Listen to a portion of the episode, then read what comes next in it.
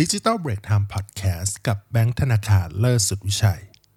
สวัสดีผู้ฟังทุกทุกๆท่านครับ วันนี้เรามาอยู่กับการทำโฆษณาเพื่อให้ได้ lead เนาะอ่า lead ในที่เนี้ยก็คือให้คนแบบลงทะเบียนหรือติดต่อเราเข้ามานะครับ นิยมใช้กับพวกเอ่อธุรกิจที่เกี่ยวข้องกับเอ่อธุรกิจที่จบลงบนโซเชียลมีเดียไม่ลงอะต้องให้เซลล์ปิดให้อย่างขายรถขายบ้านธุรกิจการศึกษา B2B อะไรพวกเนี้ย ก็คือส่วนใหญ่ก็ใช้ทำโฆษณาเพื่อให้ได้ lead กันเนาะซึ่งวันนี้ครับหัวข้อของเราก็คือทำอย่างไรให้ได้ lead คุณภาพนะครับจากการทำโฆษณา Facebook Ad แบบ Message อะเราต้องอธิบายก่อนเนาะโดยปกติแล้วเนาะเราวางแผนธุรกิจอะไรอย่างเงี้ยอ่าวางแผนทำการตลาด digital marketing ให้ลูกค้านะที่ต้องการ lead เนาะในเบื้องต้นนะครับ ส่วนใหญ่เนาะเราก็ แน่นอนว่าจะมี Facebook Ad ที่เป็น Message เข้าไปด้วย แต่ว่าก็จะมีลูกค้าหลายท่านก็เออแบบมีไม่เขาเรียกว่าอะไรอะ่ะมีประสบการณ์ที่ไม่ค่อยไม่ค่อยอะไรอะ่ะไม่ค่อยดีละกันจากการทำแบบ Message ว่าเฮ้ยเคยทำมาแล้วนะ มันไม่ค่อยตรงคนไม่ค่อยมีคุณภาพหลีดที่ได้มา เหมือนไม่ใช่ลูกค้าเราอะไรอย่างเงี้ย ซึ่ง อ่านอกเหนือจากทางลูกค้าแล้ว แบงค์คิดว่าปัญหาเราเนี่ยไม่ใช่มีแค่ทางลูกค้าหรอกอย่างคนที่ทำเป็น digital marketing specialist อื่นๆเนี่ยแบงค์คิดว่าก็ต้องเจอเหมือนกัน ซึ่งตัวส่วนตัวเนาะเมื่อก่อนก็เจอบ่อยนะปัจจุบันนี้ก็ยังเจออยู่บ้างแต่ว่าลดลงค่อนข้างเยอะเนาะ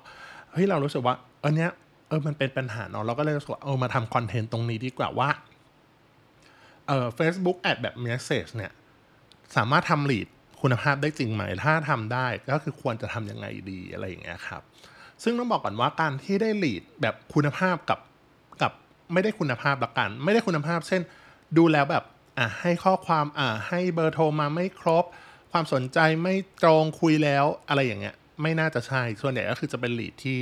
เขาเรียกว่าไม่ไม่ได้มีคุณภาพเท่าไหร่นักนะครับหรือเป็นโคลีอะไรก็ว่ากันไปบางคนก็เรียกเป็นถ้าแต่ถ้าเป็นลีคุณภาพอาจจะเรียกว่าเป็นวอร์มลีก็คือส่งเบอร์โทรให้ครบ มีความสนใจไอมงอีเมลอะไรเงี้ยชื่อสามารถติดต่อกลับได้ โอเค แต่ซื้อจริงหรือไม่จริงอ่าซื้อจริงหรือจบการซื้อได้ไหมในยอีกเรื่องหนึงเนาะแต่ขอให้ได้รายชื่อมาสามารถติดต่อกลับได้เฮ้ยมันก็โอเคแล้ว หลายคนเนี่ยก็คืออยากได้ลีดที่เป็นคุณภาพตรงนี้นั่นเองอะซึ่งข้อแรกเลยเนาะการทำ Facebook Ad แบบ Message เนาะ ให้ได้ลีดคุณภาพอะเราแนะนำอันดับแรกเลยคือ ให้ลองใช้กลุ่มเป้าหมายแบบ Look Alike จากรายชื่อลูกค้าที่เราเคยติดต่อได้จริงเนาะแทนกลุ่มแบบ Mass Mass หรือการทำ Detail Targeting แบบปกติบน Facebook อืมอันนี้ต้องบอกก่อนว่าเออมันไม่ได้แบบมีตัวเลขตายตัวแล้วกัน คือเป็นประสบการณ์ส่วนตัวจริง ๆ นะครับ ว่าเราใช้กลุ่มเป้าหมายแบบ mass อะไรอย่างเงี้ยครับ เลือก detail targeting แบบคนที่น่าจะใช่อะไรอย่างเงี้ย สมมติทำอสังหากับบ้าน New Homes New House อะไรอย่างเงี้ยก็ว่ากันไปคอนโดมิเนียมใส่เลือกเข้ามาถูกไหม ซึ่งอันนี้ประสบการณ์ทำในส่วนตัวที่เราทำอะไรเงี้ยเมื่อทำกลุ่มเป้าหมายแบบเนี้ยแบบเมสเซจเนาะคนที่คลิกเข้ามาเหมือนไม่ค่อยตรง เพราะว่าเราก็จะดูเนาะเฮ้ยเออชื่อเป็นยังไงคลิกเข้ามาแล้วถามอะไรต่อกดอะไรไหมหรืออะไรอย่างเงี้ยซึ่งตรงเนี้ยรู้สึกว่ามันมันไม่ค่อย work เนาะรู้สึกแบบ ออมันไม่ค่อยมันไม่ค่อยใช่อะมันไม่ได้ cost per ถึงแม้ว่าเขาเรียก cost cost per inbox แล้วกันอะ cost per message เนี่ยราคามันจะแบบถูกก็จริงใช่ปะแต่คุณภาพจริงๆพอเวลามาคัดกรองแล้วมันไม่ได้ เราก็รู้สึกว่าเฮ้ยลองมาเปลี่ยนดีกว่า ใช้กลุ่มเป้าหมาย lookalike lookalike นี่ที่นี่คือ lookalike จากใครใช่ไหม lookalike จากมีความคล้ายคลึงกับอ่าลุกอะไรจากรายชื่อลูกค้าที่เราเคยติดต่อได้จริงๆนั่นเองพูดง่ายคืออ่าลุกอะไรจาก quality lead อ่า ที่ที่เรามีอยู่นั่นในมือเนาะซึ่งอันนี้เราก็ต้องบอกก่อนว่าการที่จะแบบเอามาใช้ได้เนี่ยเราต้องอทำถูกต้องในเรื่องของ PDBA ก่อนนะครับอืมเราถึงเอาอีเมลกับเบอร์โทรเข้ามาใช้ได้อะส่วนเรื่องจำนวนเปอร์เซ็นต์ของลูกอะไรเนี่ยขึ้นอยู่กับเราเลย เราสามารถทำเป็น A/B testing ได้บางทีเราทำสามเปอร์เซ็นต์ห้าเปอร์เซ็นต์สิบเปอร์เซ็นต์สามก้อน แล้วก็มาวัดดูกันว่า เฮ้ย คุณภาพเป็นไง cost per เอ่อ message เท่าไหร่ อะไรอย่างเงี้ยอ่า พวกเนี้ยสามารถดูได้ แต่เราค่อนข้างแนะนำทำเป็นลุกอะไรจากตรงนี้ เพราะว่าพอพอเราเปลี่ยนเป็นลุกอะไรจากอ่าจาก quality lead แล้วกันใช้คำนี้ลุกอะไรจาก quality lead เนี่ยเฮ้ยคนรู้สึกว่ามันตรงเป้าหมายกลุ่มเป้าหมายมากขึ้น คนเขาเรียกอัตราการแบบตอบค่อนข้างดีอะไรอย่างเงี้ยแล้วก็ให้ชื่อให้เบอร์โทรพวกเนี้ยค่อนข้างแมชอ่าอันนี้ข้อแรกเนาะต่อมาข้อที่สองให้ปรับภาษา ภาษาในที่นี้คือภาษาที่ตอนมีให้เลือกครับภาษาที่มีให้เลือกว่าเราจะส่งไปที่ทาร์เก็ตไหนเนี่ยให้เลือกภาษาอังกฤษหรือภาษาไทยแทนที่ all language หรือว่าให้เลือกภาษาที่เราต้องการที่เราต้องการระบุเข้าไปเลย อันเนี้ย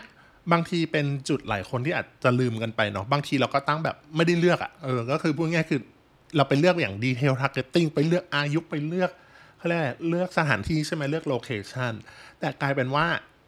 language ในพวกนี้ก็คือภาษาเนี่ย ไม่ได้ไม่ได้กำหนดเป็นอไปเลยมันก็เลือกเป็นอไปเลยจ้าก็คือ เพราะฉะนั้นเนี่ยก็เลือกเป็น all ปุ๊บเนี่ยมันก็จะมุ่งไปหาคนที่โอเค เลือกตาม detail targeting ตามอายุตามอะไรไปแล้วเนี่ย หาคนที่พยายามจะ message อืม message เราก่อน แต่ว่าพอเป็น all language บางทีหลาย ๆ คนก็น่าจะรู้ไปส่งกับคนที่ target ไม่ใช่ กลุ่มเป้าหมายรู้สึกว่าไม่ใช่ เป็นคนต่างชาติแต่ไม่ใช่ต่างชาติที่เราต้องการอะไรอย่างเงี้ย คือรู้สึกว่า เฮ้ยมันไม่น่ามันไม่น่าใช่เนาะแต่พอเราปรับเป็นเฉพาะภาษาไทยอย่างเดียว หรือภาษาอังกฤษอย่างเดียวคือเขาอนุมานว่าเราอะคนคนนั้นนะครับ รู้เรื่องของภาษาอังกฤษหรือภาษาไทยอ่าอันนั้นก็ช่วยได้ค่อนข้างโอเคเลย หรือว่า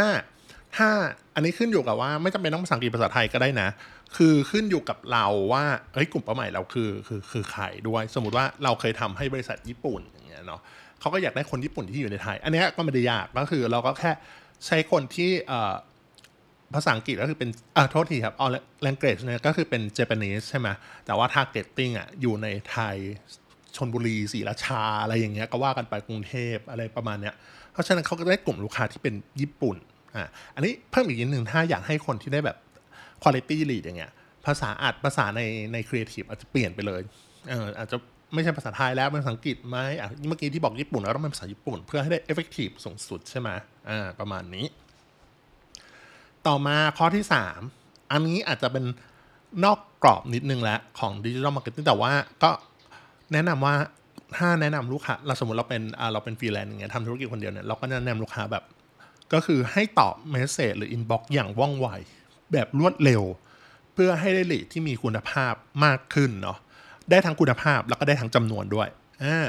อันนี้เป็นประสบการณ์ตรงเลยนะครับ บางคนเนี่ยทักข้อความแล้วก็คือไม่ได้รอหรอก เขาเรียกว่าบางทีเราก็แล้วเราแล้วคนที่ตอบอะ่ะก็จะทิ้งไว้ข้ามวัน บางทีทิ้งไว้นานเลยหลายชั่วโมงกว่าจะตอบกลับไปลูกค้าโอกาสที่จะตอบกลับก็น้อยลงอีกกลายเป็นว่า ดูแล้ว cost per message ไม่แพงแต่ว่า cost per lead แล้วกัน CPL เนี่ยที่ได้กลับมาเนี่ยคือคือน้อยมากคือแพงมากใช่ไหมนี้ราคาแพงมาก เพราะว่ากว่ากว่าเขาจะตอบกว่าคุณจะตอบไปปุ๊บเนี่ยเอ่อกว่าเขาจะ reply กลับมา มันใช้เวลา แต่ถ้ามาปุ๊บ ไม่ถึงขนาดแบบอ่านปั๊บรวดเร็วปั๊บอะไรเงี้ยเราที่ต้องมาภายในแบบสิบนาทีอะไรอย่างเงี้ยถ้าได้อย่างนั้นนะจะมีโอกาสสูงมากที่เขาจะมอบข้อมูลพอไว้ข้อมูลอะไรพวกเนี้ยครับทั้งชื่อเบอร์โทรอะไรเงี้ยเพื่อให้เซลล์ดำเนินงานติดต่อกลับ อืมพูดง่ายคือโอกาสมันมาถึงแล้วว่าเราต้องตอบข้อความให้เร็วที่สุดเท่าที่เป็นไปได้บาบอกว่าเฮ้ยเราก็เป็นธุรกิจเล็กๆ หรืออะไรอย่างเงี้ยส่วนใหญ่ก็เจ้าของตอบเองหรือเปล่าอะไรอย่างเงี้ยเราแนะนำนะ มีน้องแอดมินสักคนหนึ่งที่แบบช่วยตอบอะไรอย่างเงี้ยในวันเวลาทำการเนาะเออทำหน้าที่ตรงนี้เลย เพราะว่าเราได้เราเพื่อได้รายชื่อลูกค้าที่มากที่สุดแล้วก็คุณภาพด้วย ถ้าเราตอบเร็วเท่าไหร่ลูกค้าก็มีเขาเรียกว่าลูกค้าจะมีตัวเลือก อย่างอื่นน้อยลง ใช้คำนี้แล้วกันอะหมายความว่าการที่เขาเรายังไม่ตอบใช่ปะเขาก็สามารถไปอินบ็อกหาถามหาสินค้า สินค้าหรือบริการอื่น ๆ ที่ที่มีความคล้ายเคียงกับเรา แล้วเขาถ้าเขาตอบเร็วกว่า เขาก็จะดึงลูกค้าตรงนี้เราไปได้ถูกปะพูดง่ายคือถ้าเราตอบปุ๊บปั๊บอะไรอย่างเงี้ยแล้วยิ่งเซลล์ทำงานรวดเร็วนะ สมมติโทรกลับไปอะไรอย่างเงี้ยเฮ้ยตรงนี้แหละ ที่จะทำให้ลูกค้าเราเราฮุกสามารถแบบลูกค้าได้ ตรงนี้เนาะคืออะจะซื้อหรือไม่ซื้อก็ไม่เป็นไรอย่างน้อยคือมีลีดก็เรียกคุณภาพลีดเนี่ยโอเคเลยอ่าแล้วก็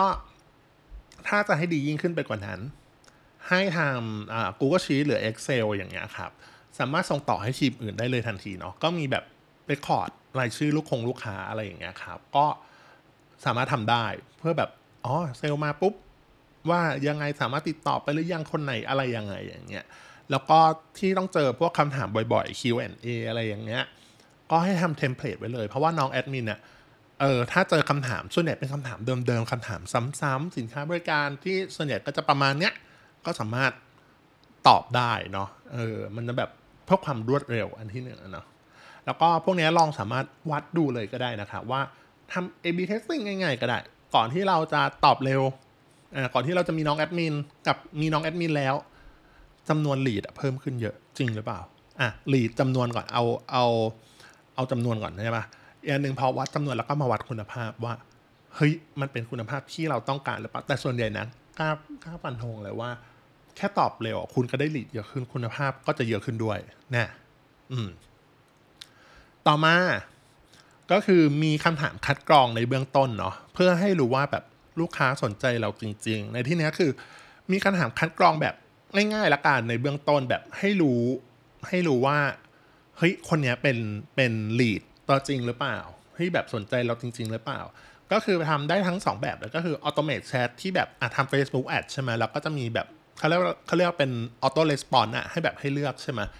อ่าหรือว่าถ้าจะให้ดีแบบไหนก็คือแบบว่าให้น้องคนที่เมื่อกี้เราต่อจากเรื่องจากข้อนี้ข้อเมื่อกี้ก็คือให้น้องแอดมินถามไปเลยว่าโดยตรงว่าเออมันมีคำถามที่ specific นิดหนึ่ง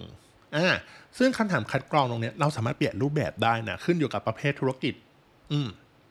โอเค สมมุติว่าถ้าเป็นธุรกิจอสังหาริมทรัพย์อย่างเงี้ยนะครับ หลายคนอาจจะเจอพวกพวกที่ลงทะเบียนแบบฟอร์ม หรือว่าแม้กระทั่งถามแชทอะไรอย่างเงี้ยก็น่าจะมีเหมือนกันว่าคำถามทางด้านราคาว่าเฮ้ยลูกค้ามีงบประมาณอยู่ในใจอยู่ที่เท่าไหร่ เพราะว่าโดยปกติแล้ว ถ้าเป็นอสังหาริมทรัพย์สมมติว่าบ้านจัดสรรในหมู่บ้านจัดสรรปุ๊บเขาก็จะมีเรนจ์ราคาราคาตั้งแต่ถูกสุด 5 ล้าน จนถึง6ล้าน7 8ล้านจนถึง10ล้านสมมติว่าอยู่ในหมู่บ้านเดียวกันก็จริงอะไรแต่มันไม่เหมือนกันถูกไหมล่ะ แต่ละท้ายบ้านแต่ละแบบถูกปะ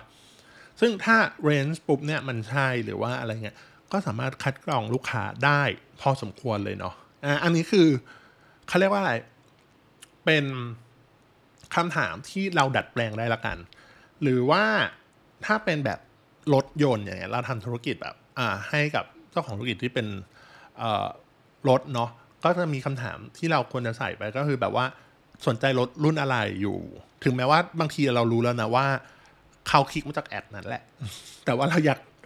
ถามความมั่นใจอีกทีหนึ่งใช่ปะคือว่าอ๋อถ้าเขาแบบเสียสละอุตสาห์พิมพ์มา หรือแคปมาอะไรอย่างเงี้ยคือเนี่ยเฮ้ยเนี่ยเป็น quality lead นะ ต้องให้ได้แบบ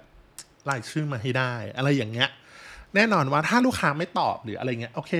มือพังไปโดน มือพลาดไปโดนคลิกมาอะไรอย่างเงี้ยคำถามรายนี้อาจจะไม่ใช่ลูกค้าเราไม่ใช่ลีดของเราอะไรอย่างเงี้ยเออพวกเนี้ยคือแนะนำว่าให้มีคำถามคัดกรองเบื้องต้นบางแต่ ไม่ใช่ว่าโอ้โห มีคำถามแบบโอ้เยอะมากสี่ห้าคำถามเยอะจัดอะไรอย่างเงี้ย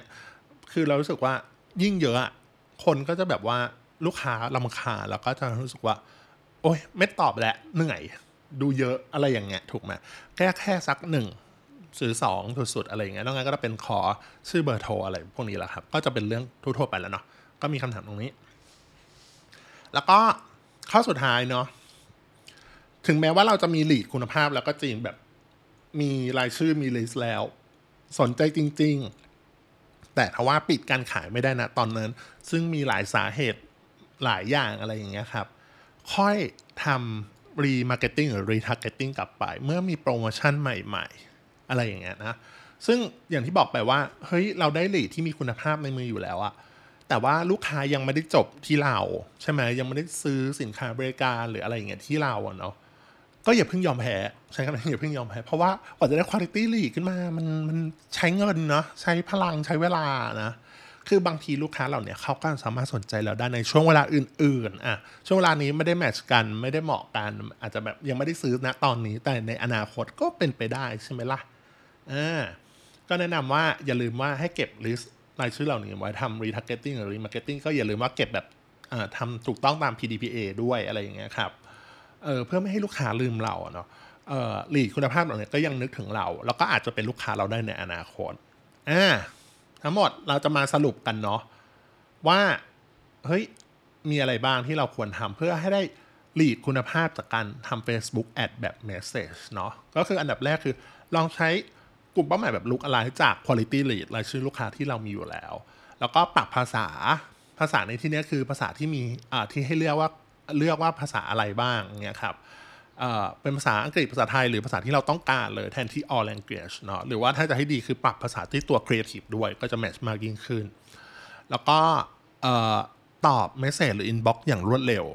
จ้างน้องแอดมินสักคนหนึ่งเพื่อไว้เก็บ lead เลยอะไรอย่างเงี้ยครับ